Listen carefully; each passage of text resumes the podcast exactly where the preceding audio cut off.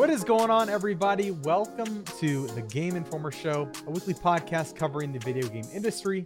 Join us every Thursday for discussion about the latest gaming news, reviews, and exclusive reveals alongside Game Informer staff and special guests from around the industry.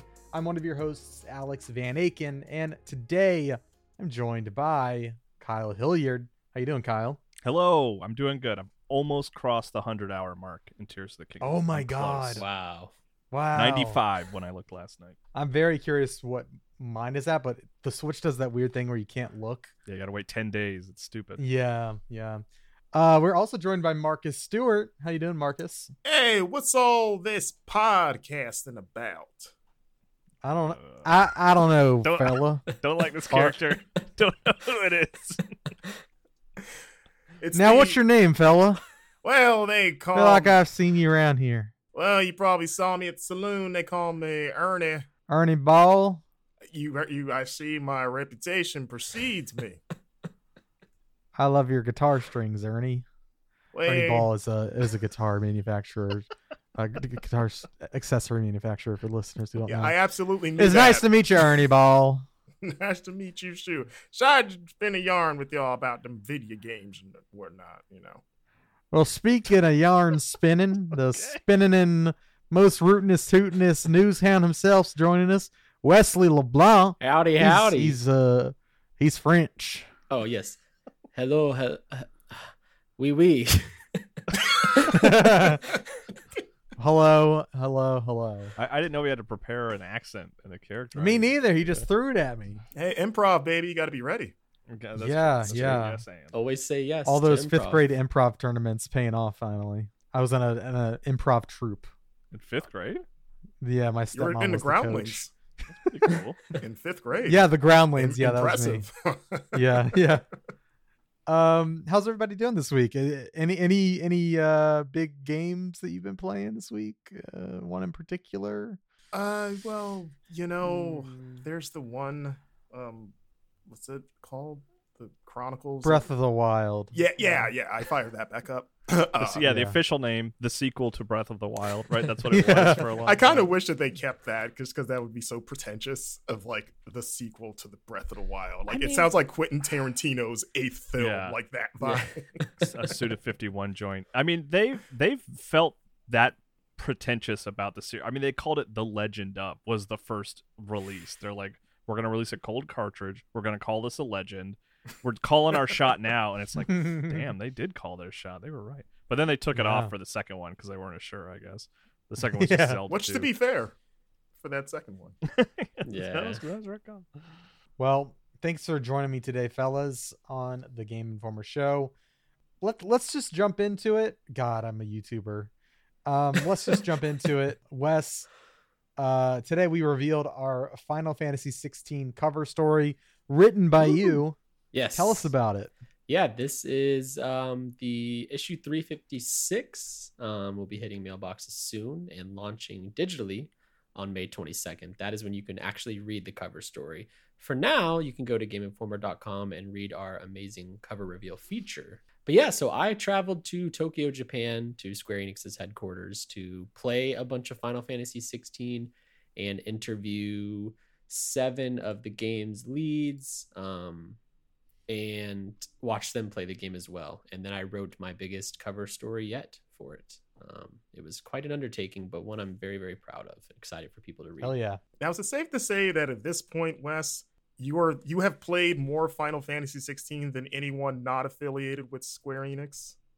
I think so. It's I was I actually it's funny. I had this thought earlier this morning. I was like, outside of Square Enix and Creative Business Unit three, I might technically potentially be the foremost expert on Final Fantasy 16.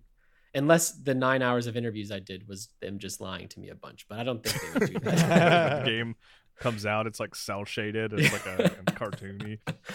Final Uh, Fantasy VII Remake Part 2. uh, Yeah, that that'd would be the, that that'd be wouldn't the even- twist. that wouldn't be that surprising though if like it turns out uh i was actually talking to nomura the whole time and this game is remake part two i'd be like yeah that sounds like a nomura joint Mm. It's a good Yoshi P mask he was wearing. yeah yeah um but yeah it's uh, a story that it's kind of we went into it with the idea of like priming folks ahead of Final Fantasy 16. Um, I wouldn't call it like an encyclopedic type feature, but it does touch on a bit of all the different aspects of uh, Final Fantasy 16, and we have some exclusive things that I don't think have been revealed anywhere else. And unless something changes between now and May 22nd, will have not been revealed anywhere else except our um, cover story, which I'm stoked about. Uh, can't say too much more on that regard, but um, there's a lot there. I spoke to, I'll list the people off because I know people really pay attention to this studio specifically. Um, producer Naoki Yoshida, director Hiroshi Takai, combat director Ryota Suzuki, creative director Kazutoyo Maehiro, art director Hiroshi Minagawa, localization director Michael Christopher Koji Fox, and composer Masayoshi Soken. So it was the most people I think I've ever talked to for just any feature I've written in my life, actually.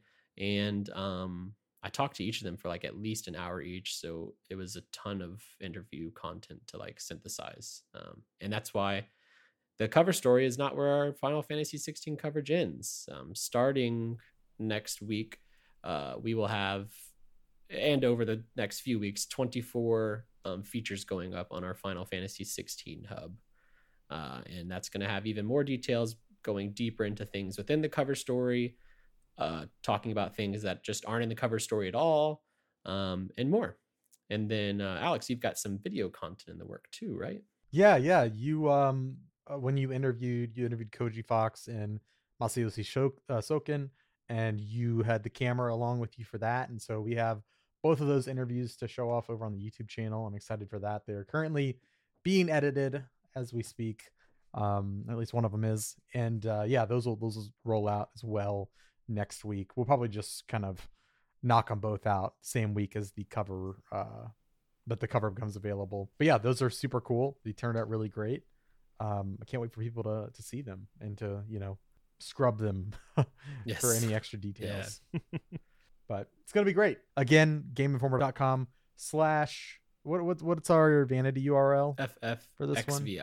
FFXVI. FFXVI, FF16. But But Roman, um, yeah. yeah, yeah. Uh, cool. Well, anything else we need to touch on before we before we move on? Oh, I want to mention like it's not very spoilery. I know people treat big temple releases like this. You know, sometimes they go into like blackout mode and don't want to see anything. Um, I wouldn't call this very spoilery. There's like some details uh, about like mechanics or gameplay things that aren't known yet. But as far as story goes, um, I took great caution in the story to not really spoil that. One, because uh, it doesn't really serve anybody too much to just outright spoil what happens, and I've tried to focus on my impressions of that story. So, talking about what I think of what I saw. Um, and then, other than that, you can buy a physical subscription, or if I, you can buy a physical subscription, but you can also buy like individual issues on GameStop. Um, and this issue in particular, and every issue, but this one, I'm in love with the cover story design. Our magazine team crushed it. It's beautiful. We got a ton of amazing art from Square Enix to put into this magazine, art that has not been seen anywhere else either, um, and screenshots and more. So, um, yeah, if you want to see some more of Final Fantasy 16's visuals uh, and how amazingly our magazine team laid it out, definitely pick up a copy. Yeah, you mentioned it. You can now, if you don't have a subscription or maybe you want to get an extra uh, issue for a friend, uh, you can go to GameStop.com slash Game Informer, and that's where they're selling single issues for five ninety nine a piece. Um, and our last four issues, and now this one, our fifth, um, uh, are available. Uh, you know, starting next week. So yeah, let's move on. Let's get into uh, Zelda Tears of the Kingdom. Uh, it's all I've been playing. I've I my sleep schedules. I'm so tired because I have just totally my sleep hygiene is awful. I've neglected myself. Um, but man, I'm I'm having fun. I've I this game is I was worried going into it because Breath of the Wild uh, is my favorite game of all time, period. And how do you follow that up? And how do you make that unique, especially revisiting the same location? And I am happy to report it's just, you know, it's like Kyle and Brian said last week, you know, it's totally new and you're kind of revisiting familiar places, but there's like so much newness to it. And it uh, it it benefits from being the same place. I feel like Yeah, like it I, does. I, am curious because I'm sure they exist. There are people who are playing this first before Breath of the Wild, or maybe they just play this, and I'm curious like what that feels like to them because I, I feel like it is it, a nice part of it is like seeing what's changed from that world you basically knew, Absolutely. you know and the, there's like a time shift that's happened as well a time skip of a few years at least it seems like a couple of years you know the people who there's just a lot of really cool the stories just progress naturally like oh that character that i helped out before has evolved in this way or now like their apprentice is is grown and they're helping me with this and it just feels like i feel really connected to the world um, Yeah. and, and to hyrule it's really awesome Did you guys know also on that same note of feeling connected or like a return that it saves your horse data from the first game? Because my stable Yeah. horse was still there, and I was like, oh, I didn't even know this was a thing. Because there was a part of me that was wondering, like, I wonder if there's something in here. And I almost messaged you about this, Kyle, but forgot. Asking like, oh, does anything at all carry over from Breath of the Wild? Does it recognize anything? But uh, yeah, when I went to the first stable, they're like, yeah, you got you got a horse here. I was like, oh. And then my my, my boy Mystery was there waiting for me, which was Which good is- because he was like a maxed out, like super powerful horse. I was like, oh, I already got like a great horse right off the bat. I didn't have my save on the Switch that I'm playing Tears of the Kingdom on, right? Mm. Like I'd have to get it off Oh. the cloud or something.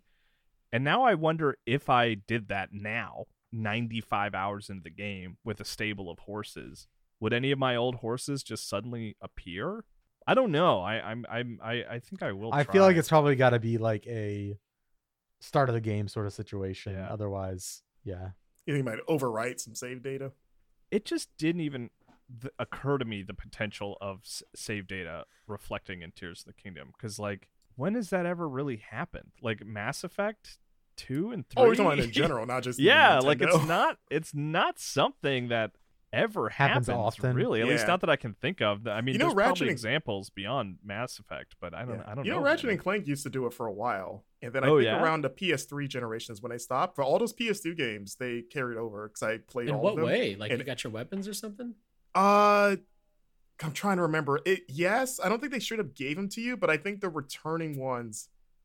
Man, it's been a while. It's been a long time since I played those original ones, but they they did recognize like, oh, you played Ratchet and Clank Going Commando. Here's something for you and up your arsenal. Uh, Yeah, That's cool. and then I think they stopped around the future games. But I feel like Nintendo does kind of do stuff like that, but you get like an item or a special reward. It's not like a a horse that you have like a ongoing relationship with from Breath of the Wild returning in tears. Like I know with um the Fire Emblems, if you played Three Hopes or if you played Three Houses, that would get you like special stuff in Three Hopes, and same thing with Engage. But that's like a little, it's like a bonus reward or like an outfit. Yeah. It, this seems a lot cooler. Splatoon two and three actually did it. Now that I think about it, so it's like maybe maybe I'm like not giving it enough credit. Maybe it does happen more often than not. But yeah, I would. It's like you said, it's probably too late now. But it would have been nice to get my horses. Although I I don't know about you guys. I stopped using horses pretty early in Breath of the Wild, and like I I I don't really use them much in Tears of the Kingdom anymore because there's just way more fun ways to get around. it's good early on when you're s- still learning how to make things. But I also I also forgot that you can't just whistle them from anywhere. They have to be relative proximity Somewhat to you. So I was like, oh right, so that that limits it on its own. But Yeah, I so I've kind of got like a couple different like sessions that I'll log in and do. And for the first 3 4 days I just have really gone after towers and done shrines. And for that kind of stuff, I like to have the horse just so I can get to where I'm trying to go. But now that I've uh, I'm kind of getting further into the story now and not further. I'm I'm at the first dungeon that I've decided to go to, right? and you know i had to effectively like to to make it up to where i was going just naturally my horse couldn't come with me so i find myself yeah i'm kind of with kyle where like there is so much there are so many diverging paths in this game it's like oh an island fell from the sky let me use my time ability to send it back up and i'll write it up and then I spend like an hour up on the Sky Islands doing puzzles, and then I'm like on another side of the map, and my horse is nowhere to be found. So it's like when it, when I can, I, I use it. Otherwise, my my battery is also very small still. I haven't been able to upgrade it, Yeah. and same. so I can't really um, fly around as much as I want to. have you guys tried putting the horse on a, a rock that's fallen to take the horse up to I the was sky just with about you? to ask that. No, I don't think it can climb up there. But there's there's there's ways like you could make a platform for the the horse to get on. I might try that later. I, Oh, I that's would love to know like how far you guys are. What kind of stuff have you been doing with Ultra Hand?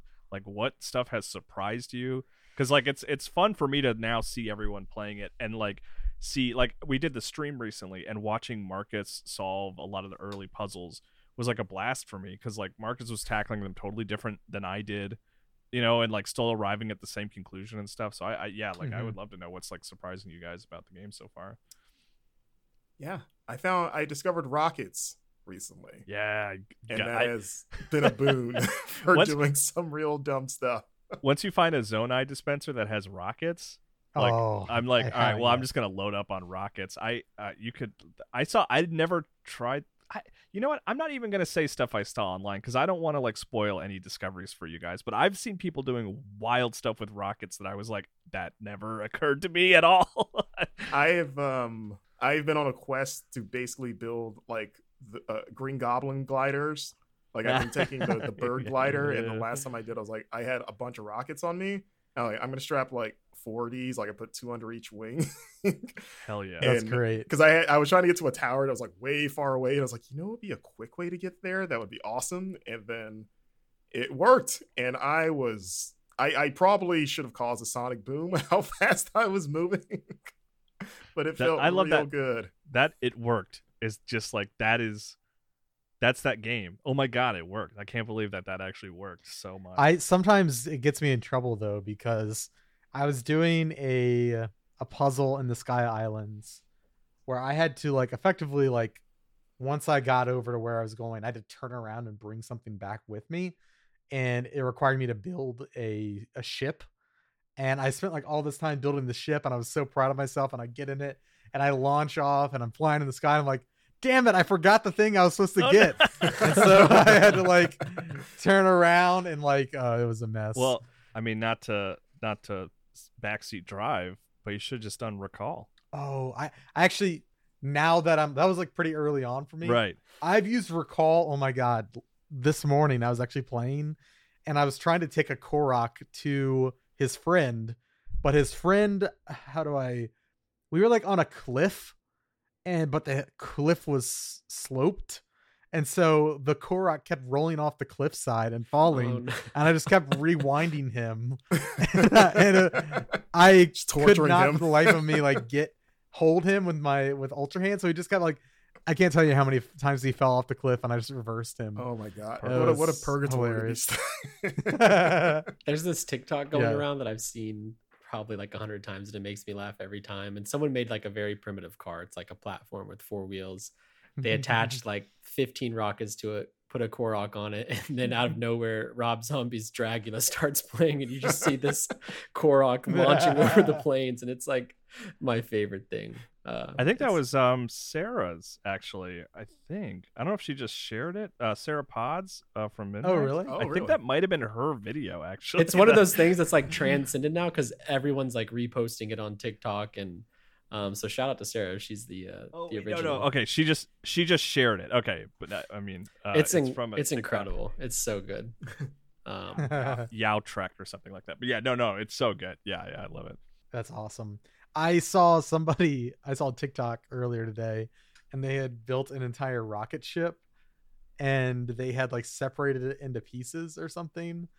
Like they there's there's certain um Zonai devices that like I don't even know how to explain it, but like if you hit them they activate and you can use them I think to like separate things. And so they had shot this Korok off on rockets and then it's like in the sky and they shoot it with an arrow oh, no. and like part of the, the the rocket falls off like it's supposed to Yeah, and it continues just like shooting into the sky and they've got like the dude being like houston we have liftoff and like he's doing like all this Wait, is is that the thing, or, or is everyone just like using Koroks as like guinea pigs. Yeah, yeah. I've I'm seen like noticing a 15 common wild. Korok thread. crucifixions. It's it's getting dark out there Yeah. for the Koroks. One of the weirdest things I saw, which is like kind of small, it, it it was someone gathered like five of them and put them on a rotating spit over a fire. yes, I saw. Which is like you look at that, you're like, oh, that's funny. They they have the Koroks on the spit, Is that- but then you think about it for a second, you're like, those Koroks are all over the map. That was I can't imagine how much of a pain it would be to gather five in one place. Like that has to be so much work. Yeah, I only realized recently that you could like pick them up and move Oh yeah, right? yeah. So I found one the posts where they're like, "Hey, get me across this like river to my friend, please." And then you're like, "Oh, okay, I can I can move you. Okay, that's that's Yeah. helpful." But also, you know, it, even my brain opened up a bunch of like, "What what else I could do with you?" Yeah, So I those- guess I could. That's see where- got to be one of those things Nintendo just didn't expect to happen. That just happens with video games sometimes. Like the Korok meme. abuse. It's just like everyone's like, yeah, we're just gonna torture these poor Koroks. I love the They're these idea of the- immortal like creatures you can just throw around. You know? I love that they're like, we're gonna go hard on story. Like this is gonna be epic.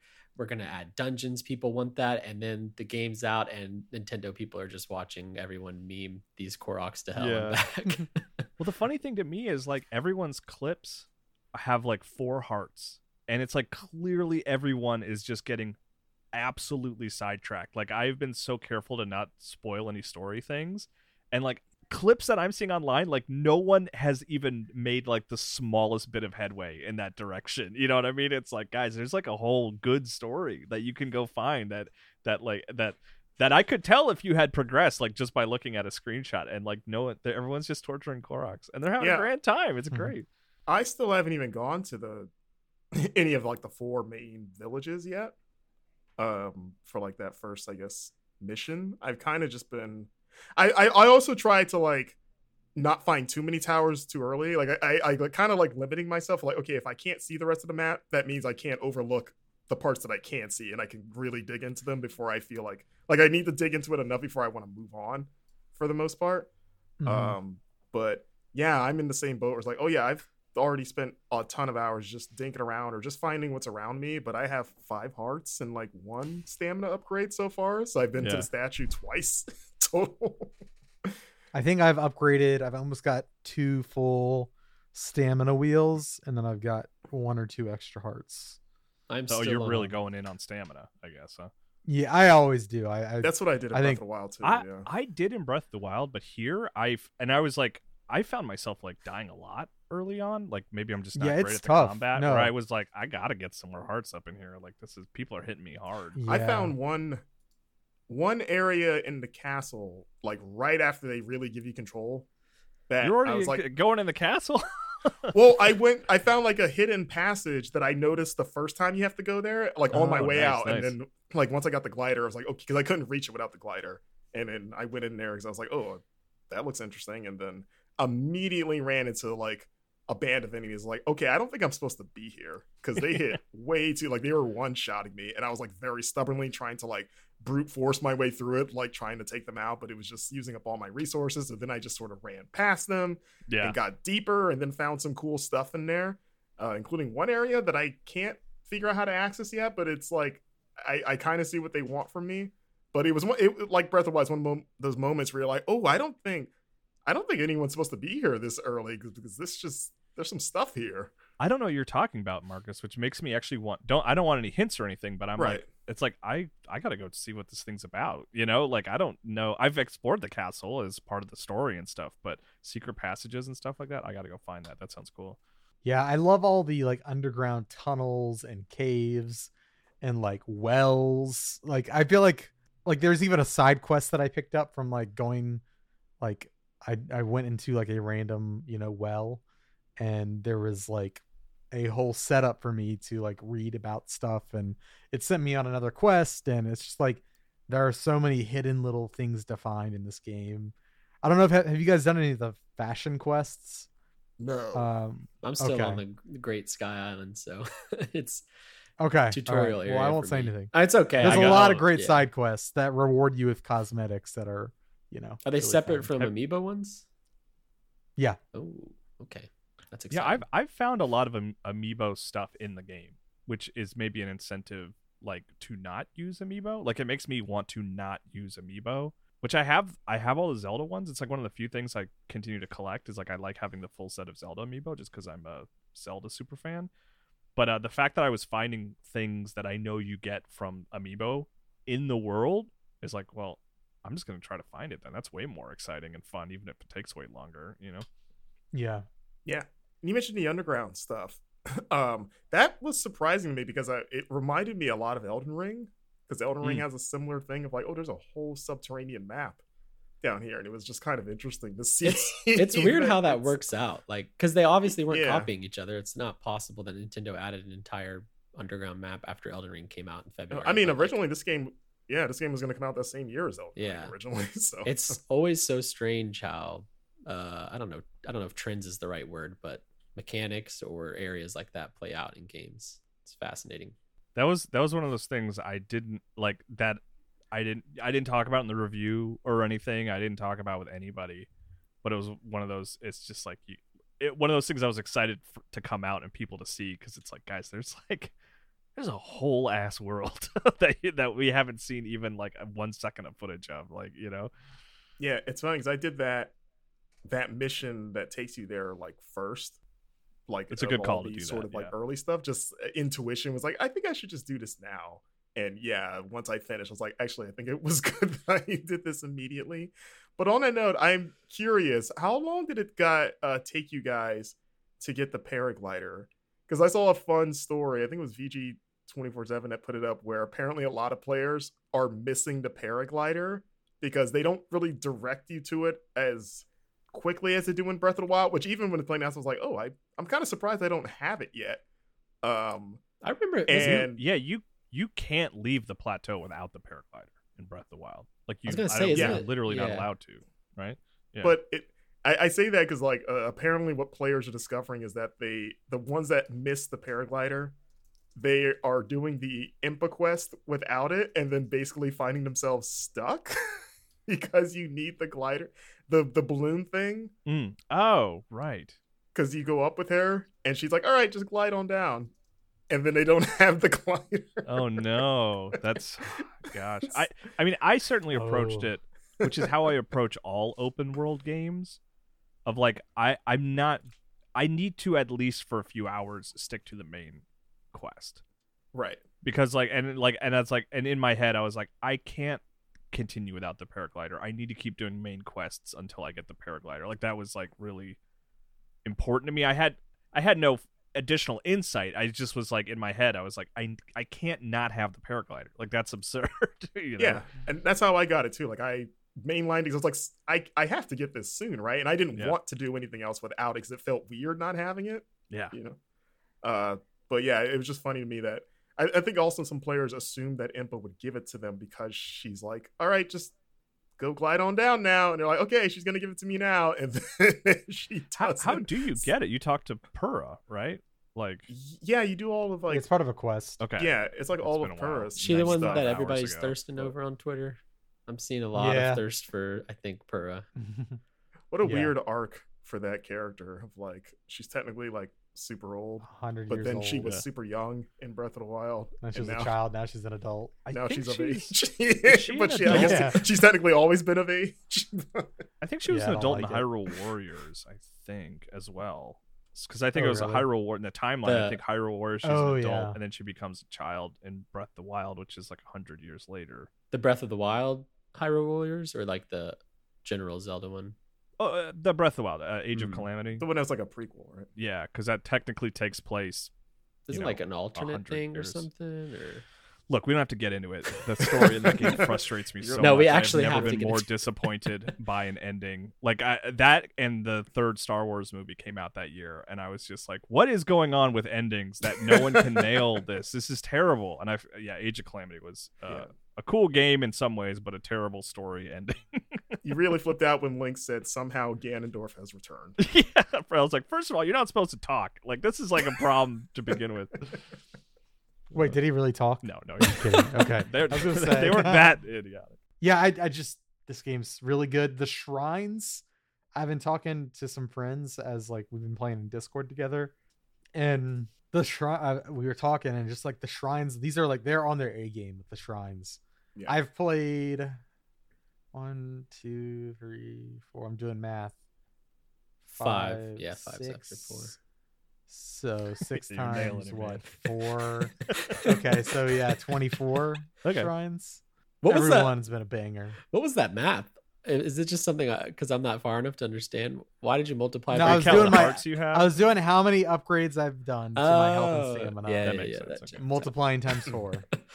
I got you. yeah, I know Breath of the Wild has that one shrine that uses the motion controls where you have to roll the ball through the maze, Oh, the which is like the ball. one everyone hates and like you know. Oh, I always loved I that love that one. Yeah. I was fine. I didn't love it. I but I, I turned it. O- I to- turned it over upside down. Yeah. and, and solved it that way. but I feel like as far as I've played, and you know, admittedly, this isn't meant to be a brag, but people are not as far as me.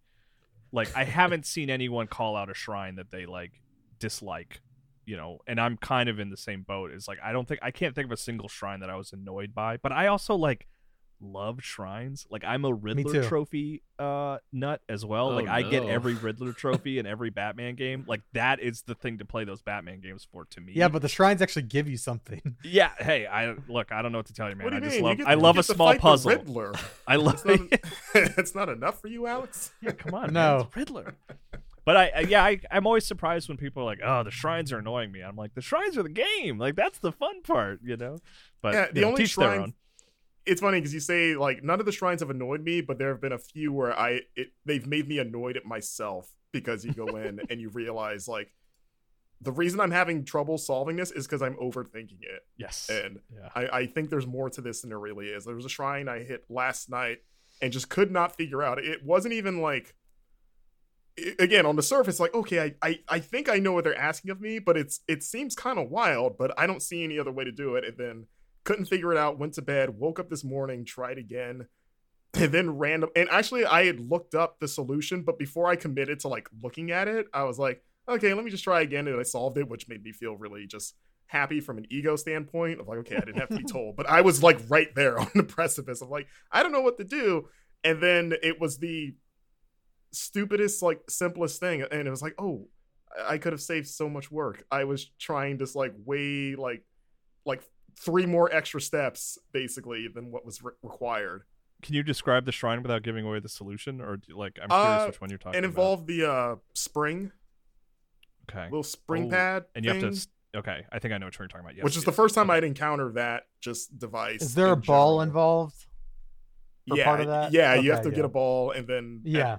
You know what I'm talking about. You have to stack. Yeah. Yeah, Okay. like I said, don't, I don't want to. I don't want to give away the solution or anything, but yeah. Yeah, it's I almost want to say what I, I did did because it's so little bit on that one. stupid in hindsight. Like I was like genuinely upset with myself, and then almost upset at the game. Like I was trying to find myself to blame the game, and then it was like, no, this is my fault. The answer is always just to like put it down and go to sleep. Every game Yeah. out there, if you get stuck, Yeah. just sleep and you'll wake up next morning and do it first try. It's so annoying, but it's the truth. Well, I remember uh, former GI editor who, who who still freelances with us occasionally, Bryan Vore, once said to me, or not to, just said once, it's like in a Zelda game, if if you're if it's too hard, if like the thing you're doing seems difficult, you're doing it wrong because it's like never as hard as you know what I mean. If you're like, I think I'm supposed to like jump off this wall and slide and jump, and it's like, nope, nope, you're nope, that's not right. It's it's much Yep. simpler than that. I promise.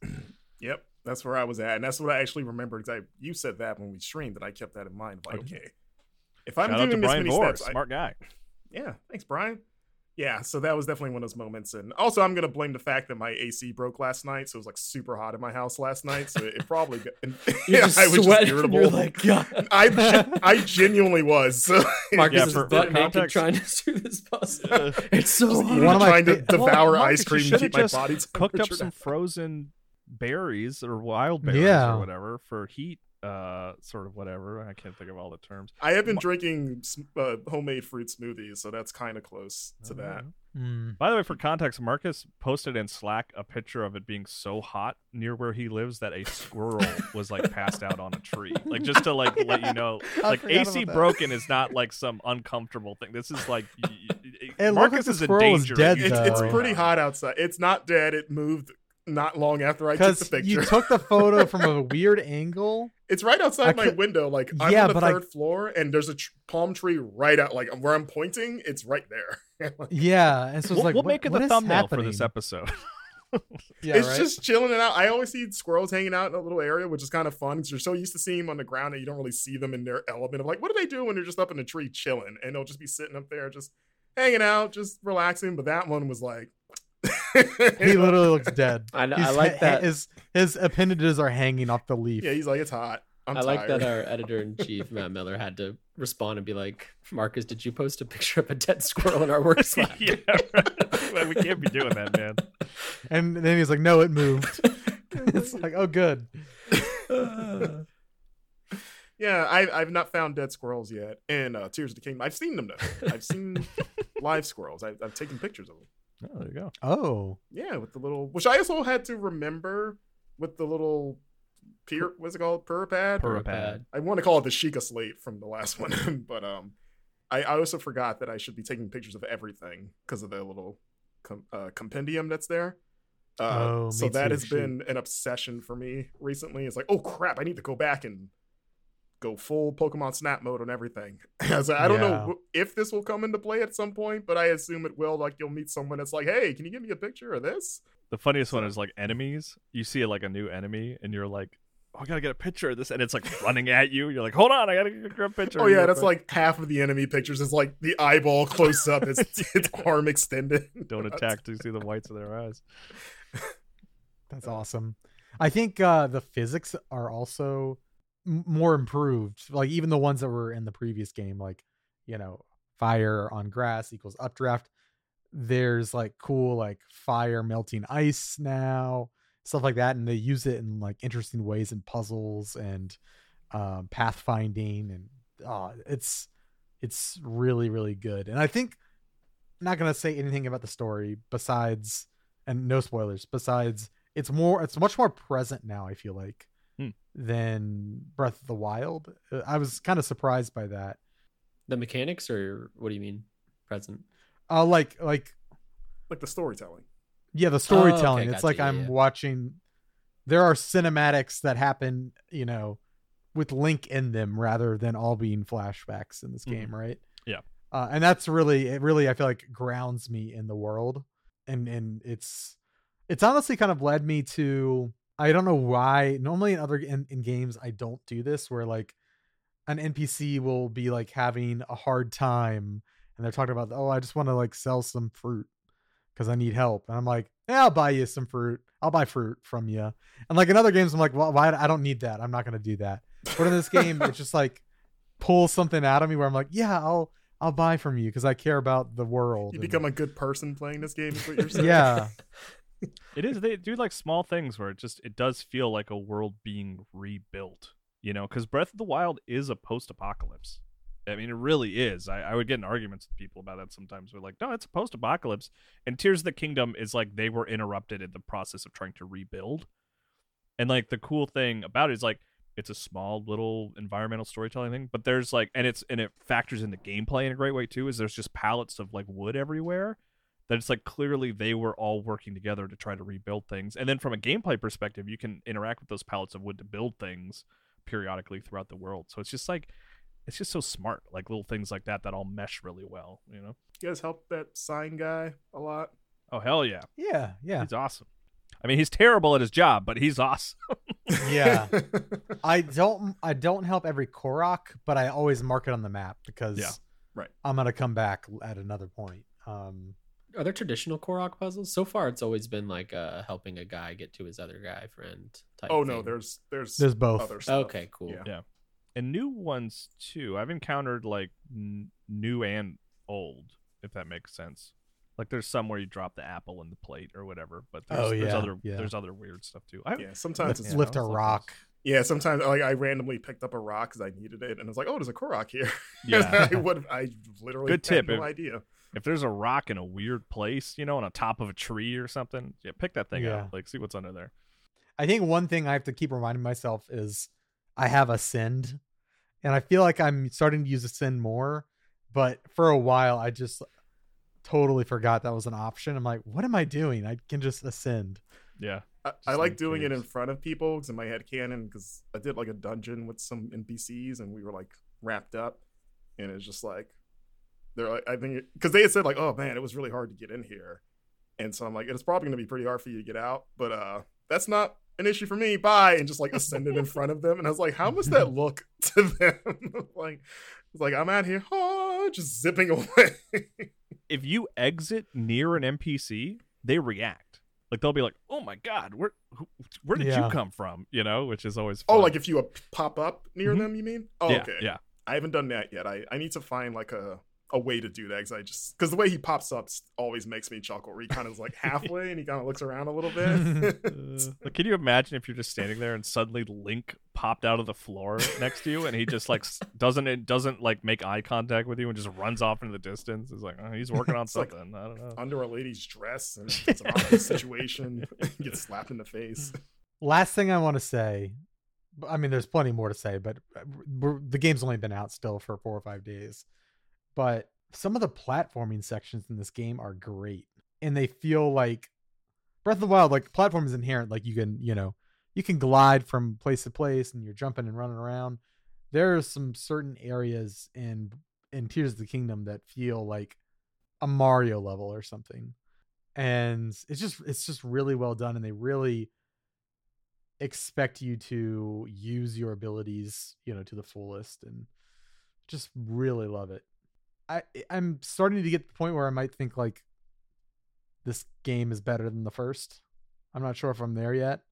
It's it's just real good. Question about platforming, um, because I'm still in the early hours, so maybe I just need to stick with it and it'll feel natural. But the button layout, very, I'm not You'll get used to it. okay. I'm I'm clawing I right now, and I I'm not was- much of a claw player, but I'm like I'm using my index finger to press jump, and it doesn't feel right yet, and I don't know, like to run and jump. You can swap in the menu. You can swap your jump Yeah. button. yeah, I didn't do that. I just wasn't sure if like I should do that, or like if I just need to stick with it or commit Yeah. to I like would new say- controls.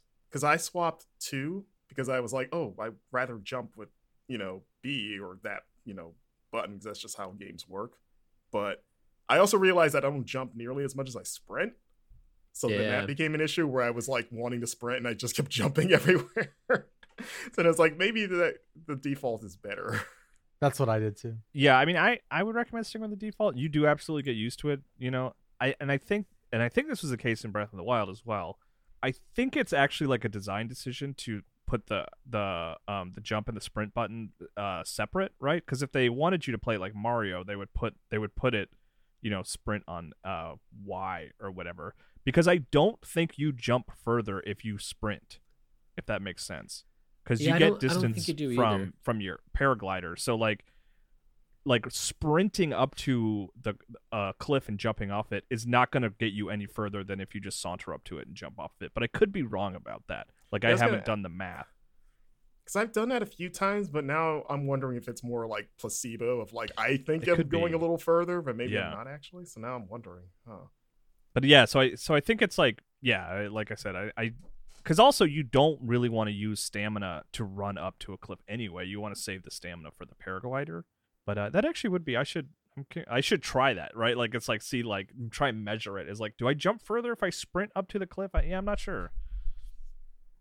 I feel like it does a little bit. Yeah, because there's been a couple of shrines that I just like I barely missed the ledge I was going for, and I died and I came back and I sprinted and did it, and I felt like it made a difference. Okay. Maybe it does. Yeah. It could just be that I was you know more on point that that run, but if it does, it's minimal. Yeah.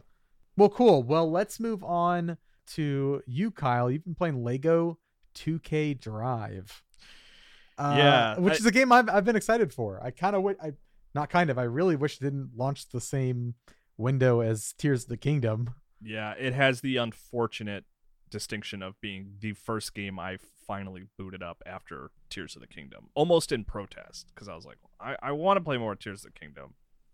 But, all right, but I'll play a little Lego 2K Drive, you know, and like, so I, I like what I played. It feels I I'm not a big Forza guy, Forza Horizon. I've only kind of dabbled in those, um, but it definitely it feels like a Lego Forza Horizon in a cool way. Like, um, I was really impressed. Like I didn't at first I thought my vehicle was falling apart because I was like driving on the road and I was a car, and then I would veer into the grass, and suddenly my I was on a much smaller vehicle, and like I thought my car was falling apart or something, and then I was like stupidly I realized oh, I'm transforming. I've transformed into a four wheeler to go off road, and then you automatically transform when you just like fly off into the water and you turn into a boat. Yeah. And like that stuff, which all happens automatically, you're not pressing a button or anything, is really cool in the sense of like that, you know, that point walk idea where you just see like a point in the distance and you just like go towards it no matter what's in your way, which is like a, you know a super fun thing to do in Breath of the Wild and Tears of the Kingdom. And like I feel like Lego 2K Drive executes that well. And like, oh, I, I want to see what's over there. And it's like, well, I'm driving off road. I'm on a four wheeler. I go off a cliff and land in the water, and suddenly I'm a boat. And then I like get back in the four wheeler mode up on the cliff, and then I'm finally back on the road and I'm a car. And that stuff feels great. And like running through fences and stuff, and it all like collapses into this like chaos of Lego bricks is is is cool, you know. Um, so I I like what I've played so far, and I'm not the biggest Lego guy. I really I don't actually like the the sort of tr- more traditional third person action Lego games. I don't think they're Yeah. bad. I don't think they're bad games, but I I just I've never really played one that I you know played for more than an hour, and I was like I think I get it. I think I'm good, you know. But uh, Lego 2K Drive, I could see myself you know playing more. Um, if you know Tears of the Kingdom wasn't sitting there on my Switch, you know, ready to Yeah. be booted up at a moment's notice. On your point, real quick, uh, I previewed this game maybe in February or March, and I had a really good time. Basically, kind of the same feeling as you, like Forza Horizon meets Lego. Touching on something you mentioned, so you do take damage as a vehicle because it has like Mario Kart elements with weapons and stuff. And to rebuild your vehicle's like health, you have to run into other destructible things because those Legos build back onto your car. Um, so it's kind of forcing you to crash into Legos so that you can put more Legos on your car, which is something that I thought was really cool because it kind of makes That's it cool. more yeah, chaotic. see, I didn't. Instead of staying on the track, you're like going into fences and running through trees and stuff. Um, Yeah, I didn't connect those dots. I think because I've spent most of my time just kind of freeform driving around Yeah. and spending less time in just the you know the traditional races. Uh, but that's cool. That's really smart. Like I didn't. I totally missed that gameplay mechanic, but I that makes sense. I like that. yeah, it's all really seamless too. I jumped into it this weekend as well, just a bit. I actually played with my nephew who he really loved it, which is probably a good sign for Lego. Um, and it's really cool, like you mentioned, how you can go pretty much anywhere. There's challenges and races like built into the world, um, outside of like the traditional Mario Kart style races. So there's it feels like there's always something to do, and it feels very alive. Uh, I've only I'm only in the first uh, hub area, but like there's NPCs everywhere. There's commentators talking. You can run into people. My nephew loved being able to just make a little Lego person go flying after running into them. yeah, I mean, Um, it's, he's got good taste. It's yeah. pretty satisfying. yeah, um, it's it's really cool how seamless it is as a Lego game. the thing that's always stuck with me when I think about this game is it's it, it- it's like while that this idea started with that Sonic Mario Kart game it was like the second one All Stars Racing Transform because it did the same right? thing of like yeah. the vehicles would automatically change depending on the terrain for like boats and planes and stuff like that. And I always thought that was cool, and I always liked that game and thought it was a little like under the radar of like, oh, this is a very solid Mario Kart like you know clone, I guess. Um, but was always kind of like surprised that mechanic didn't really take off or was never iterated on by anyone else until like now. And I'm almost like surprised that because this seems like this would be the sequel to that if Sega wanted to do that again. Of like, oh yeah, just make it Forza Horizon, but keep doing the thing that you already were doing. It's like, oh no, Lego beat you to it, and it actually maybe fits Lego better because of the building stuff. Yeah. But you know, it's I don't know, it's something interesting and cool to me of like you know, Sonic All Star Racers transform walked so that Lego 2K Drive could run. Yeah, and That's a with Diddy. Kong Racing, you never switched in the middle of a race between modes, right? Because that was like the big, Uh, like car modes. Yeah. Because there was your there were, there were plane Yeah, races, you'd always boat pick. races, and car races. But, I no, think there were some races where it straight up did it automatically. oh, in did Diddy okay. Kong. Yeah, like you would- in Diddy you Kong would- Racing. No, no, no, no. Sonic All Stars oh, Racing. Oh, I'm going further back. Oh. I was going. I'm talking Oh, about Diddy, Diddy Kong. Kong, okay. Yeah. Yeah, Diddy Kong. You had you to pick. pick. Yeah. Okay, that's what I thought. I, I was trying to remember. It's been a, been a while, but I was like, I, I know you had the different modes, but I don't think you switched between them. Yeah. Riders Republic also had races where it would switch you. It was pretty disorienting because you'd go from like mountain bike and you'd hit a jump and then you'd go through like a ring and it'd turn you into a jetpack. And Like magic? "Whoa." yeah, like just like yeah. I mean, there was really Yeah, no explanation. I was like, I didn't know magic was in that game. Yeah. Um, it, it was it didn't feel great. yeah but i mean i i i like what i played like i i think it i i think it feels good the wor- the world is broken apart into like you actually fast hubs. travel yeah it's like if you fast travel between the hubs like they're not interconnected you have to actually go into a menu to go to the different hubs and then each hub is like full of stuff to do uh, Mhm. but I, I i i was impressed i i like what i played Yeah, it's awesome. I, I- playing it for me is interesting because it's like I kind of I'm kind of hoping like Nintendo's watching it. It's like, hey, maybe we do a little bit of something like this with Mario Kart because I don't know how you follow up Eight Deluxe with just more tracks that are awesome to race on. Like, I it'd be really cool to see them. They don't need to go full like massively open like this game seems to be, but even just a little bit more of that world building type stuff, or just being able to freely drive around and run over a Yoshi or something. I kind of would be into that though. I remember in Mario Yeah, Kart gonna say- 64, you could you could go off the track and go find uh the, the castle, Peach's castle, like it from Mario 64. Yeah. And that, like, right. I remember a friend showed me that, you know, that that sort of sort of soft kind of almost not quite internet era. Yeah. and I remember like it blowing my mind of like, well, you can just like drive over here and there's this like iconic castle from a different Nintendo game. Like and then they kind of experimented with it a little more with like Pilotwings and Wuhu Island, where you kind of have this consistent island between games, but it was very much a like there wasn't if, if I remember correctly, I don't think there was a lot of like go do what you want. It was more like, hey, select this race and you'll go over here, select this race, you'll go over here. But I kind of like the idea of like a Mario Kart where you just sort of drive around Forza style. Actually, What if that was kind of cool? What if that was the next mainline Mario game? Was like open world is just Mario Kart Horizon, where like you drive around to get the places, but then when you get there, you do traditional platforming. They just combine Mario Kart with platformer Mario. It would be yeah, let's do it. amazing. That, yeah, that sounds perfect. I will, I'll take that now. Well, so I saw a mod recently where someone put Mario Kart in Ocarina of Time, and then the mod was like the person driving around Ocarina of Time's Hyrule, and I was like, "This is great, man! I would love this. Let's do this." You know? That's awesome. I love kart racers. We need more. Yeah, I'm still Well, disappointed that eight doesn't. we have a let you- lot actually. Yeah. We by have a lot more, do you mean. Mario Kart Nine? Is that what you mean by that? Yeah. no, Diddy Kong Racing 2. Or yeah. there hell was yeah. a 2, wasn't there on DS? I think they Um, ported the 64 game. And Okay, they there was a, bunch of- second one that got canceled, I think is Yeah. what it was. There was a Donkey Kong Racing, I think, for GameCube, right? They'll bring it back like Star Fox 2. Yeah, yeah, yeah. Donkey, yeah, Donkey Kong Racing. Yeah, it was going to be a GameCube game, and you would ride animals, and it was kind of like the pseudo sequel to Diddy Kong, and it was Yeah, being you're right. developed by Rare, and it was it was canceled though. You know what's funny is that I always wanted them for Mario Kart 8 when they announced they were adding Link. I was like, they should just straight up add Epona as a cart, but it's just her. It's just a horse. Like they don't do anything. Just and they put the like motorcycle, but you're like, no, it should just be straight up the horse. it's It's it's got too a little glider you put on it. That'd be amazing. Well, let's move on to the last game uh, of this episode uh, Humanity. This is being put out by Enhance. They. This game is weird. I I really like it. It's weird in a great way. mhm. You play as a Shiba Inu, who is a god, who is escorting people to heaven. Question, Question mark. mark? Yeah. Question Shi- mark. yeah, a Shiba Inu is a dog, by the way, for those that aren't aware.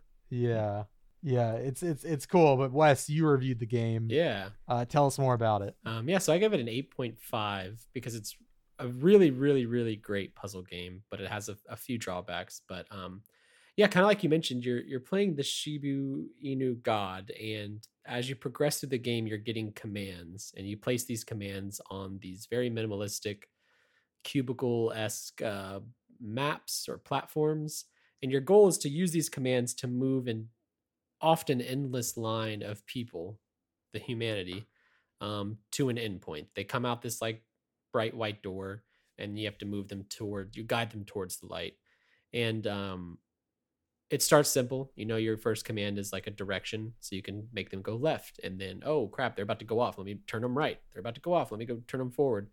Um, and then it just continues to progress to the point where there are levels near the end where I was putting down like 30 commands, and I felt like a computer programmer, like with the computer on fire, and I'd have thousands of people moving, doing different things at different moments. Um, it's it's a like all good puzzle games you start simple and then when you're at the end you're like i don't even know how i got here. Like how could i have possibly completed this? Um, which is the sign of a great puzzle game for me. But something that's super interesting for me and isn't really surprising considering enhance chose to publish this game that's the same studio behind tetris effect another puzzle game that is extremely emotional and heartfelt this game has a very emotional and heartfelt story it's kind of about uh, what it means to be human and our interconnectedness as a people. And um, it's a simple story. It's a sweet story, but it's uh, it speaks to like, these larger themes of what, like tying into the fact that you are controlling hordes of people and trying to guide them to the light.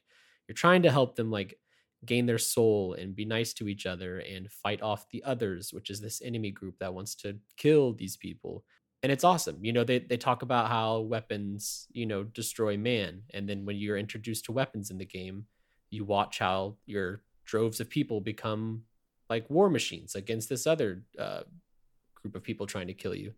Um, and it's just this really fascinating look at uh, like human nature. It's not like super deep, but it's it's touching and it's heartfelt, and it's not what you expect like in a puzzle game, which is always great fantastic score. Uh, I'm very, very excited for Humanity's uh, music to hit Spotify. Um, I don't think it's there yet. It's on Bandcamp, which I've been listening to it there.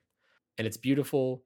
And it's on PS Plus Premium or one of the tiers. Like right now, you can play it if you have one of those tiers. So uh, just PlayStation, though, right? Yeah, just PlayStation probably? and PC and PSVR and PSVR 2. I don't have either of those, so I didn't get to check out the PSVR version, but I know people that have, and they said it's fantastic and takes the game to a whole new level. One of them's on this very call, Wes. Oh yes, that's right. I forgot I you have. Yeah, yeah, yeah, yeah.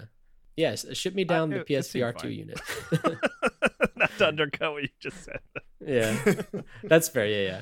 Um, but uh, it was like a, a really, really great, but it has a few drawbacks, which is why I gave it eight point five. So in the back third, back half of the game, you are doing these extremely intricate puzzles where you have I'm looking at a screenshot of my review now and it looks like there's like 25 different commands. And sometimes your holdup is at the very end of this, the puzzle, like the last command you have. And you can progress faster through your puzzle. You can make your lines of people move faster by holding R2 and it goes about twice as fast.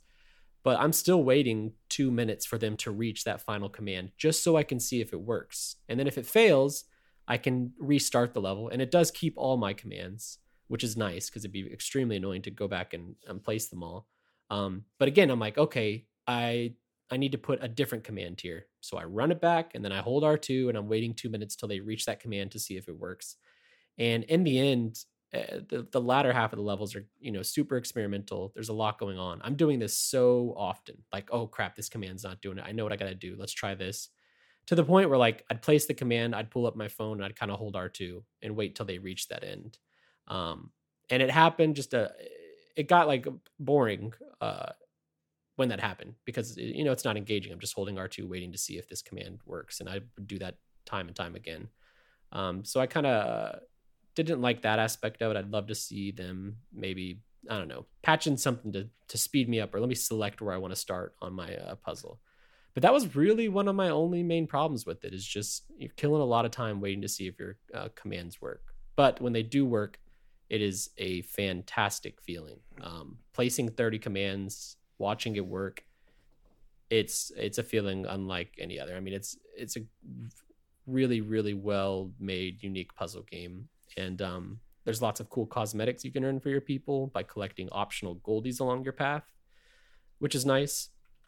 And I should mention too, if you're listening to this and you're like, I don't do puzzles, this sounds hard, which it is. It's one of the hardest games I've played this year uh, they have solution videos built right into the pause menu. So if you're like, screw it, I've done this 30 times, I'm tired of this, you can just go watch the solution video and that tells you exactly how to beat it. It doesn't tell it doesn't help you get the optional goldies which unlock cosmetics, but um, you know, you can complete that puzzle which is a nice touch. I uh, had used that a few times for sure. But yeah, it's a great puzzle game. I think anybody interested in puzzles or if you played Tetris Effect and felt weirdly emotional while playing it, then this is a game for you. I have Yeah. a question about the the goldies because I I played the demo and was like going out of my way to get all of them, but at least in the demo, it didn't seem to be any obvious incentive to do it. It was just more like personal satisfaction, like oh, I figured it out. As you, there's 150 goldies in the game. Some levels have one, two. I think the most I saw was three in a level. And as you collect them, you fill up this bar towards 150. And like every 20 or 25, or maybe even less than that, you unlock an op- a cosmetic. So it'll be like all your people have big heads, or all your people have a retro style, or they look cartoonish, or neon, or metallic, or there, there's a ton. There's like 50 different ones. Um, Different shaders. yeah, to unlock. And to progress through the game, you do have to get some of the goldies.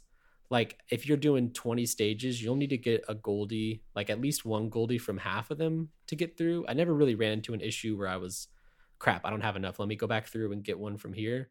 So like I would not completely ignore the goldies. They are kind of important to progress, but at every level that has goldies, there's one that's pretty obvious to grab. And then the other one might take you a lot more brain effort.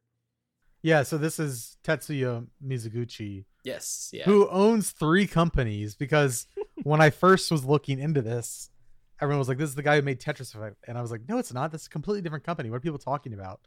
And then realizing he owns both, and he actually owns he owns or he's he founded Enhance, which is working on this game. He founded Resonair, which worked on Tetris Effect, and he founded Synesthesia Lab, which is like a uh, interactive art space thing in in Japan, but I think but they've also done like Rez tie-ins in these art installations. It's very confusing. The dude is very creative. Yeah, you, you put on the, they've like built vibrating body Oh my God, I forgot can wear about that. Right, I forgot, like yeah. that. yeah. Yeah.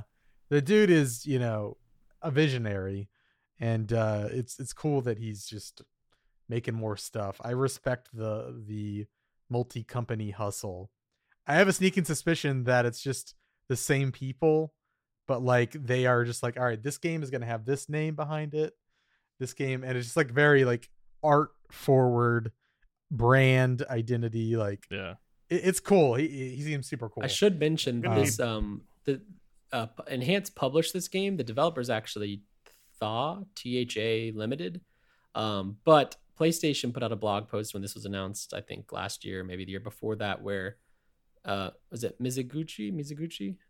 yeah That's yeah, Gucci, yeah. he's Yeah, He's the Rez- he Rez guy that we've been talking about. yeah somehow he got in touch or saw this game from the developer and was like i want to be on board like i want to help and so it's made by a different studio published by mizuguchi's enhance studio but everything that that i've read seems to indicate like he also helped develop maybe he's like a producer position just kind of like you know touching base and helping them out because he's good at this kind of stuff but yeah I, I if you would have told me this was made by the same team as Tetris Effect, I would have believed you. Like it's it feels so at home with that style of game and Rez Infinite. Is it That's is it super long? Like, do you do you have like an hour count? or- Um, it's weird. Uh, it, I played it before it came out, so like PlayStation's really wonky sometimes. My hour count says one hour on uh, the PlayStation, and I haven't updated it to like connect trophies and stuff yet. But I would say Yeah. probably 15, 16 hours, and I got all but like 13 of the goldies.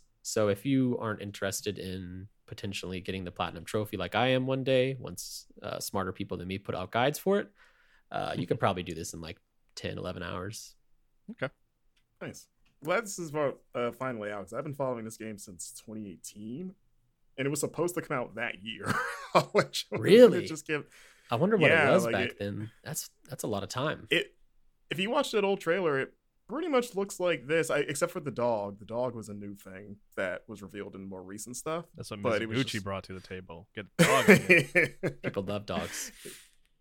Yeah, they're not wrong, but yeah, I, I've always had my eye on this game, and it, you know, it disappeared for years with just no updates, and I was like, "Is that still happening? That weird humanity game?" And then, you know, boom, we're back with a dog, and it's at least from what I played of it, it's fun. I I hope that I can make some time for it between Zelda, Fallout, and then all the stuff coming in June.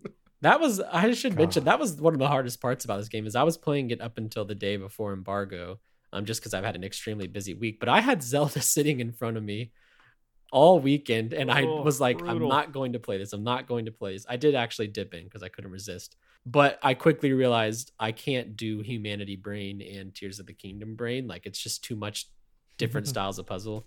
Um, so Oh, I obviously is committed to Humanity, but um, Yeah, that's funny because we Tears of the all- Kingdom is so open ended, and humanity is like, pro- it's like programming logic. yeah, That's, yeah, that is interesting to be walking those. But you, you you're a hero, man. You, you're the hero of time for. I, You for- put humanity. it's me first. actually. Yeah, something right. should all who needs do, a link you know? yeah um I, I do want to mention like the game's reviewing quite well i think uh, surprisingly i'm on like on the on the lower side of reviews i'd say I'd, i've seen it be like getting nines and stuff everywhere so i mean 8.5 is still a fantastic review but people really love this game including myself and i think uh everybody should try it out if they have any interest in a puzzle Hell yeah. Uh, well, let's get into uh, listener emails here in a second to round out the show. Uh, before we do, just uh, a couple housekeeping items. Uh, don't forget you can go and get the new Final Fantasy 16 cover. Um, head over to GameStop.com slash Game Informer if you get want to get an individual issue, or if you want to get a subscription, just go to GameInformer.com slash magazine. Uh, go follow us on Twitch and YouTube uh, at Game Informer and then follow these guys on social media. You can follow Kyle at Kyle M Hilliard, follow Marcus at Marcus Stewart seven, follow Wes at LeBlanc Wes, uh, and you can follow me at It's Van Aken, and then go and follow Game Informer on social media. We're also on TikTok. Uh, we're we're on everything. Uh, we're also on Blue Sky. yeah, So we're, Are we? we're Did we get the invite? yeah, yeah yeah. Shout out to All right. Margaret behind the scenes here, posting there and getting set By the Yeah. way, we'll accept Blue Sky invites if anyone wants to send us one. I think Alex is over there. I'd like to get in on that. I'm on there, yeah. Um, that's where I first post the most cursed stuff. Um, but yeah, and then lastly, go and listen to our other uh, video game podcast, All Things Nintendo, uh, hosted by Brian Shea. New episodes come out every Friday. All right, let's get into listener emails. Uh, if you want to contribute uh, to the show, you can send us an email uh, to the address podcast at gameinformer.com with the subject line Game Informer Show question. Uh, or you can join the Discord, which you get access to by subscribing to us on Twitch. And uh, you can submit your question in the GI Show uh, Discord channel. This week, Cody Gibson writes in asking Is there a favorite item from past Zelda games that you all hope makes a return? Icons like the bow and Master Sword are most likely never going away. What about something like the Deku Nut or Hook Shot? Enjoy exploring Hyrule, everyone. I'd love a a hook shot that functioned almost like a uh like like a, a swing almost. Like if you could shoot it like Spider-Man's web and swing around. Like if it was just a really long hook shot. That'd be kind of cool. The long shot, yeah, from Ocarina. I the hook shot was always my favorite item in Ocarina of Time because I felt like it really opened up the game in a way. It was like you could use it as a weapon and it would stun enemies, and it didn't use any, you know, it didn't have to recharge or anything. You could hook shot as much as you wanted. And then I, I it did that thing in Ocarina in particular where you would run around and be like, oh, I can go over there now because I can use the hook shot to pull myself up there. And I always loved how pretty late in the game you would get this item that would totally change how you explored. You know, it was almost like they gave you Ascend like halfway through the game or something like that. Yeah. So, and as a result, hookshot's always been my favorite kind of Zelda item because I love how it changes the way Link can move around an environment. I would have loved to see that in Breath of the Wild and Tears of the Kingdom, where it's like you could just save yourself some climbing by hookshotting like halfway up a mountain or something like that. But I, I don't think that's going to happen. I, I think I don't. I think that simplifies climbing in a way that Nintendo probably doesn't want in that version of Hyrule. If that makes sense. But uh, yeah, I, I I love the hook shot. Give me a grappling hook that drains my stamina meter when I'm swinging on it. Yeah, I mean, Wind Waker had that that that it was it wasn't the hook shot, but you could like you know throw the rope up Latch on. and swing yeah. between things, and that was always cool. But yeah, To go with the Master Sword and Shield, probably the Master Ball from Super Smash Bros. Ultimate. That's all I got. Uh, Breath of the Wild is the only game coming to mind, and obviously most of those items are in Tears of the Kingdom.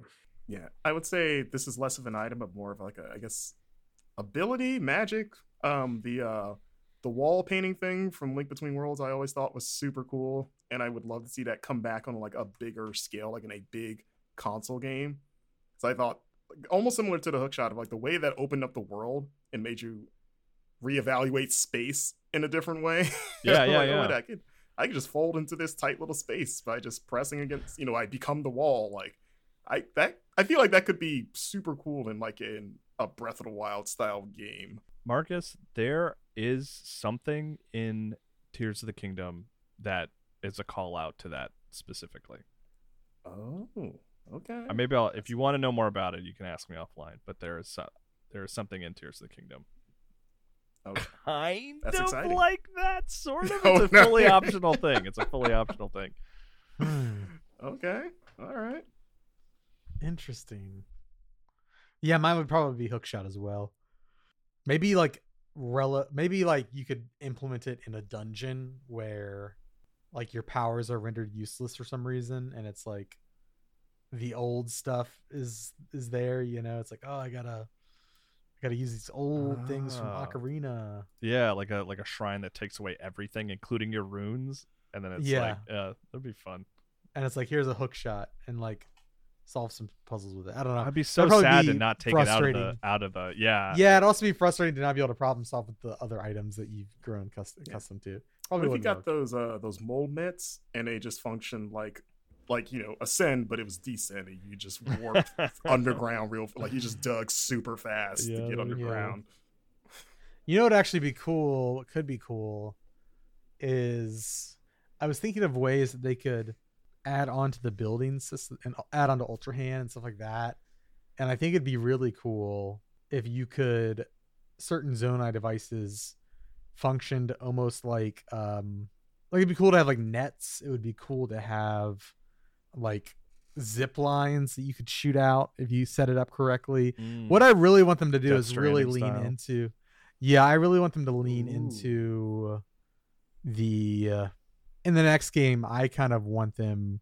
I was sitting here thinking, I was like, oh, it'd be super cool if I had to like manage a farm for like a side activity, and like to do to like properly water my gardens. I could like set up hydrants, or I could.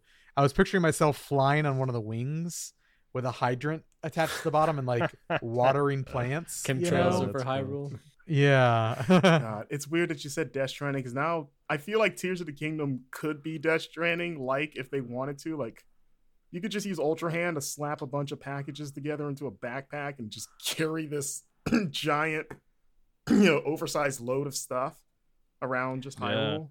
also, all of those like piles of materials at the building sites are begging for you to build houses for people uh, as like a side activity. Mm. I, And I maybe that's thought- in the game, but I don't know. Yeah, I thought that. I, I don't know, but I assume that would be just, especially because Breath of the Wild had that whole like build a village side quest that you did. So I was like, oh, this Yeah. is the more like manual fun version of this. Yeah, we'll see. Were there could were there nets in Breath of the Wild? I would love a net just as a just a like a like a could take up a sword spot because those I don't like creeping around to try to pick up fairies. I wish I could just sprint at them Yeah. and grab them in a. in stumbled net. upon my first fairy recently and had to watch helplessly as it flew away. I was like, I don't, I don't It's have always so heartbreaking. Yeah. Don't have any bottles or anything. So- Yeah. But uh next question comes from J Herb 24 who asks, "Do you think we'll ever get a Zelda roguelite similar to similar to Enter the Gungeon? I feel like the items, enemy variety, and different environments would lend themselves perfectly to it. Heck, even focus it on a different character like Tingle.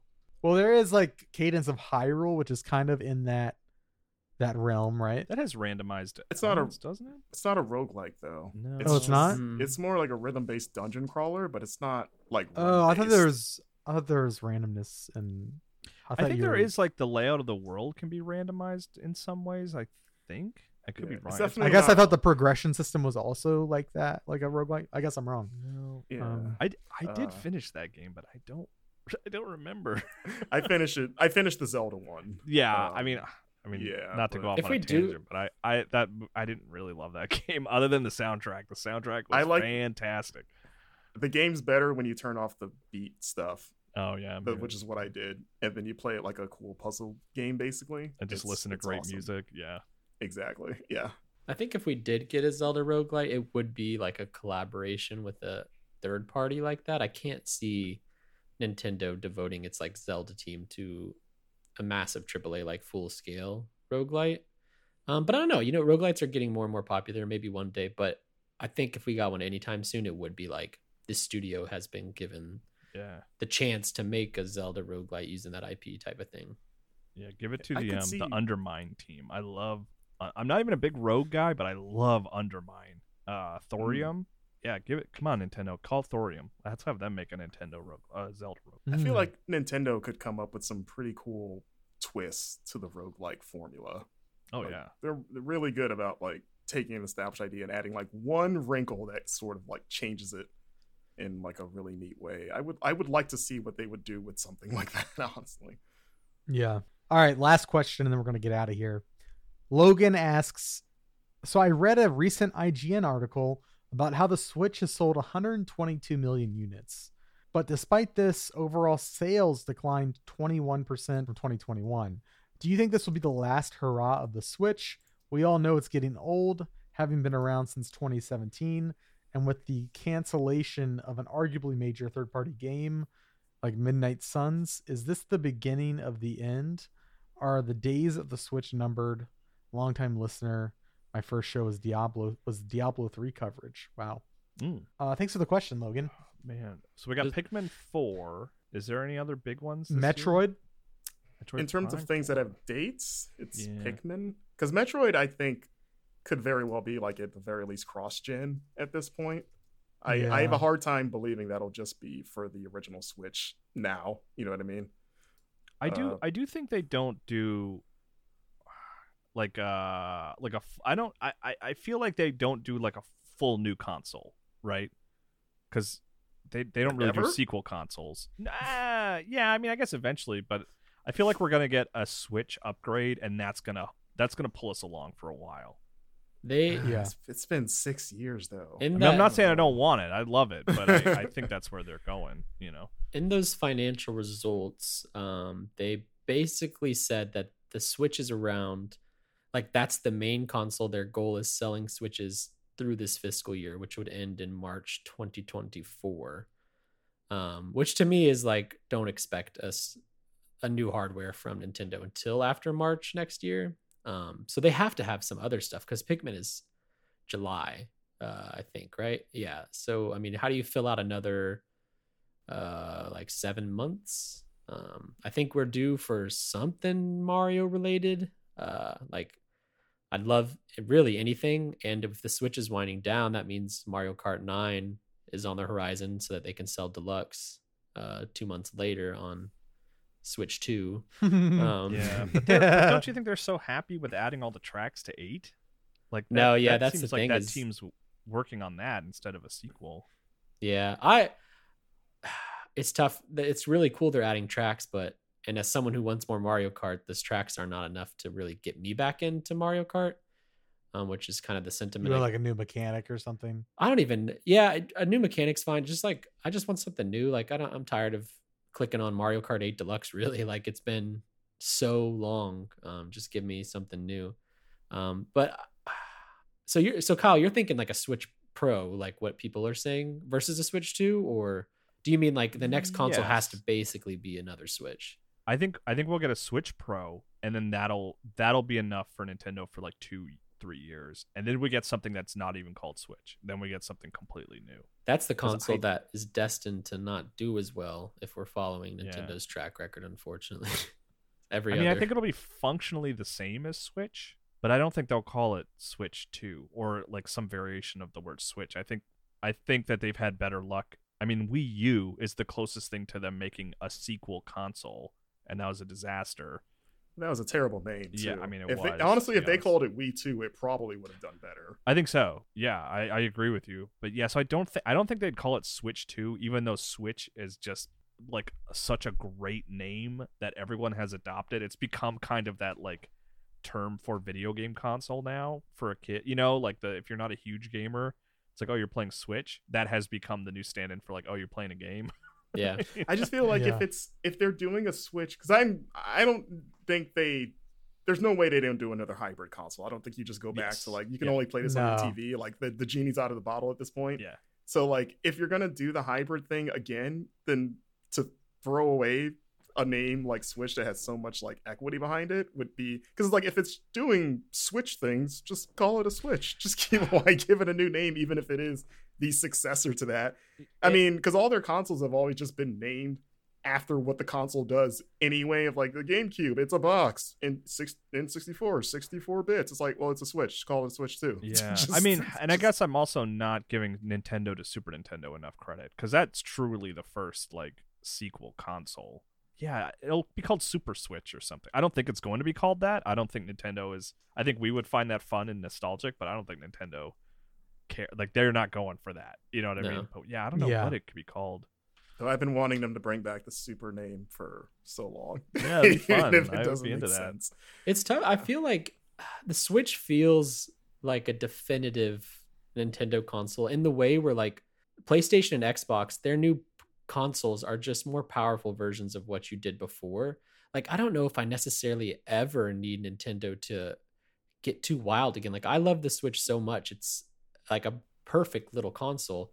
It does handheld, it does TV.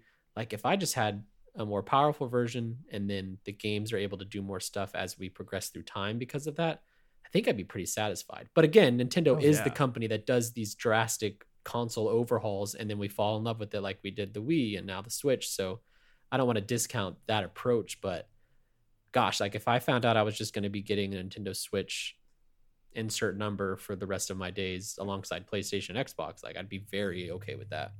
Yeah, Me too. Get an SSD in there. Yeah, Yeah. Yeah, they bring back Street Pass. I would be Yeah, yeah. please do. Yeah. Do it. Gosh. That would be awesome. That's all. They also need a freaking new friend system. Yeah. For the love of Yeah, oh, God. yeah. It's, it's never going away, Alex. you guys don't have. You didn't use Miitomo to like add all your friends to your. That's like I was looking at my. Fr- It's I funny did. to look at your. Fr- I'm sure you all are experiencing this. You look at your friends list right now, and it's like Tears of the Kingdom, Tears of the Kingdom, Tears of the Kingdom, Tears of the Kingdom. Yeah. the- And it's funny. I'll click on people, and it's like you became a friend with this person through Miitomo, and I'm like, I did. what? I, I have a few of those. Yeah. Yeah. like, oh yeah, that's. Do you guys have you guys ever memorized your friend code and like recited it? Like, Never. oh, add me. You're like, oh, I'm number. Okay. No. You had it memorized. Have you? It sounds like you have. I thought about. I thought that I should like er, like we generation of like. I think that's how I'm gonna have to like share people. Like if I'm not if I'm talking to them in person, like I can't just be like, oh my my. I just have a photo saved on my phone. Yeah. It's Right, like a yeah, I mean, passport number or like a TSA pre check. Like, I'm never going to memorize Yeah. it. It's just something I have written down. Yeah, Yeah. I thought that I was like, oh, I know my social and stuff off the top of my head, and I actually know my bank account number. I could probably learn my friend code and just recite that to someone. God, how many? At one it's point in time, I knew my debit card info by by heart, and then that card got lost. So I was like, well, Rip. Took me I five years to remember this. Yeah, I can't even remember the three numbers on the back of my card. Anytime I'm like trying to check out on a website and it has most of the data saved, I'm like, Ugh, I gotta go get the card. It's like three numbers. I can't even remember that. I'm iPhone dependent on everything. Like, if you, if Apple was like, hey, we're done, we're no more, I would be, I'd be sent back to like the 1960s. like, all my technology's Your useless. life just falls apart. Yeah. Every time I use Apple Pay, which is embarrassingly often, like I'm like, this is too easy. It is Yeah. too easy for me to spend money using Apple Pay. I don't like it, but also I love it. It's so convenient. I did want to add to the question though about like I think the Switch is on its last legs in the sense that like well it's been six years so like it's kind of on borrowed time just because of how long it's been. But I I, I feel like the next console there's a decent chance it could be backwards compatible because of how I would, yeah. yeah so in a way it- Precedent proves nothing, it's but I would love it. yeah sometimes exactly. they Like, embrace it, sometimes they ignore it, and there's no telling. Yeah, so it's like I, in a way, it's not on its last legs because that extends it for a whole other generation, basically. So uh, I don't know. I have something in my gut telling me that they're gonna do backwards compatibility, if for hope no other reason than so. like this was the generation where they didn't do it, and they've always kind of gone back and forth. So we're now now we're due for them to do it again. I, ho- I hope that's the case, but man, if we're in any age to tell Nintendo something right now is the hey, you don't need to do backwards compatibility. Just port it and slap a word on there like deluxe or remaster or whatever and sell it for another 60 70 bucks and i'll buy Oh it yeah. 2023, we can't tell Nintendo nothing. They're making money from this. They got a billion dollars from that Mario movie. they mm-hmm. can they can hold up their awards and money and be like, "What? What was that? You want us to do what exactly?" Actually, Boy. no, we won't. at least make a new we- console we for this. game freak gosh give them something you know look at Yeah, zelda or like- running and then look at pokemon or just send some consultants from the, the Zelda team over there for a month Yeah. be like, okay, here's where you're messing up. Let's see. I'll, let me change this code here. Maybe have someone play the game before it comes out. That probably would have. I mean, Uh, Monolith well- is like on consultant mode. I'm sure they did some Yeah. stuff for Tears of the Kingdom. It's just like send them over to Game Freak. Just they helped like, with let breath 'em of the wild for a little so, while. yeah Yeah. All right, well, I think that's going to be the end of the show, guys. Uh, thanks for listening to everybody. Uh, if you like the show uh, and you're listening on YouTube or watching on YouTube, rather, be sure to subscribe. Uh, and uh, if you're listening on Apple Podcasts or Spotify, leave us a, uh, a review. It'd really help us out. We've been uh, actually like climbing the charts a lot lately. It's been nice. So thank you if you've shared the show with anybody or if you're just a frequent listener, even if you don't listen to every episode, you know, just checking in here and there. We just we appreciate you giving uh giving us your time. And uh yeah, we'll see you next next Thursday for another episode. Bye everybody.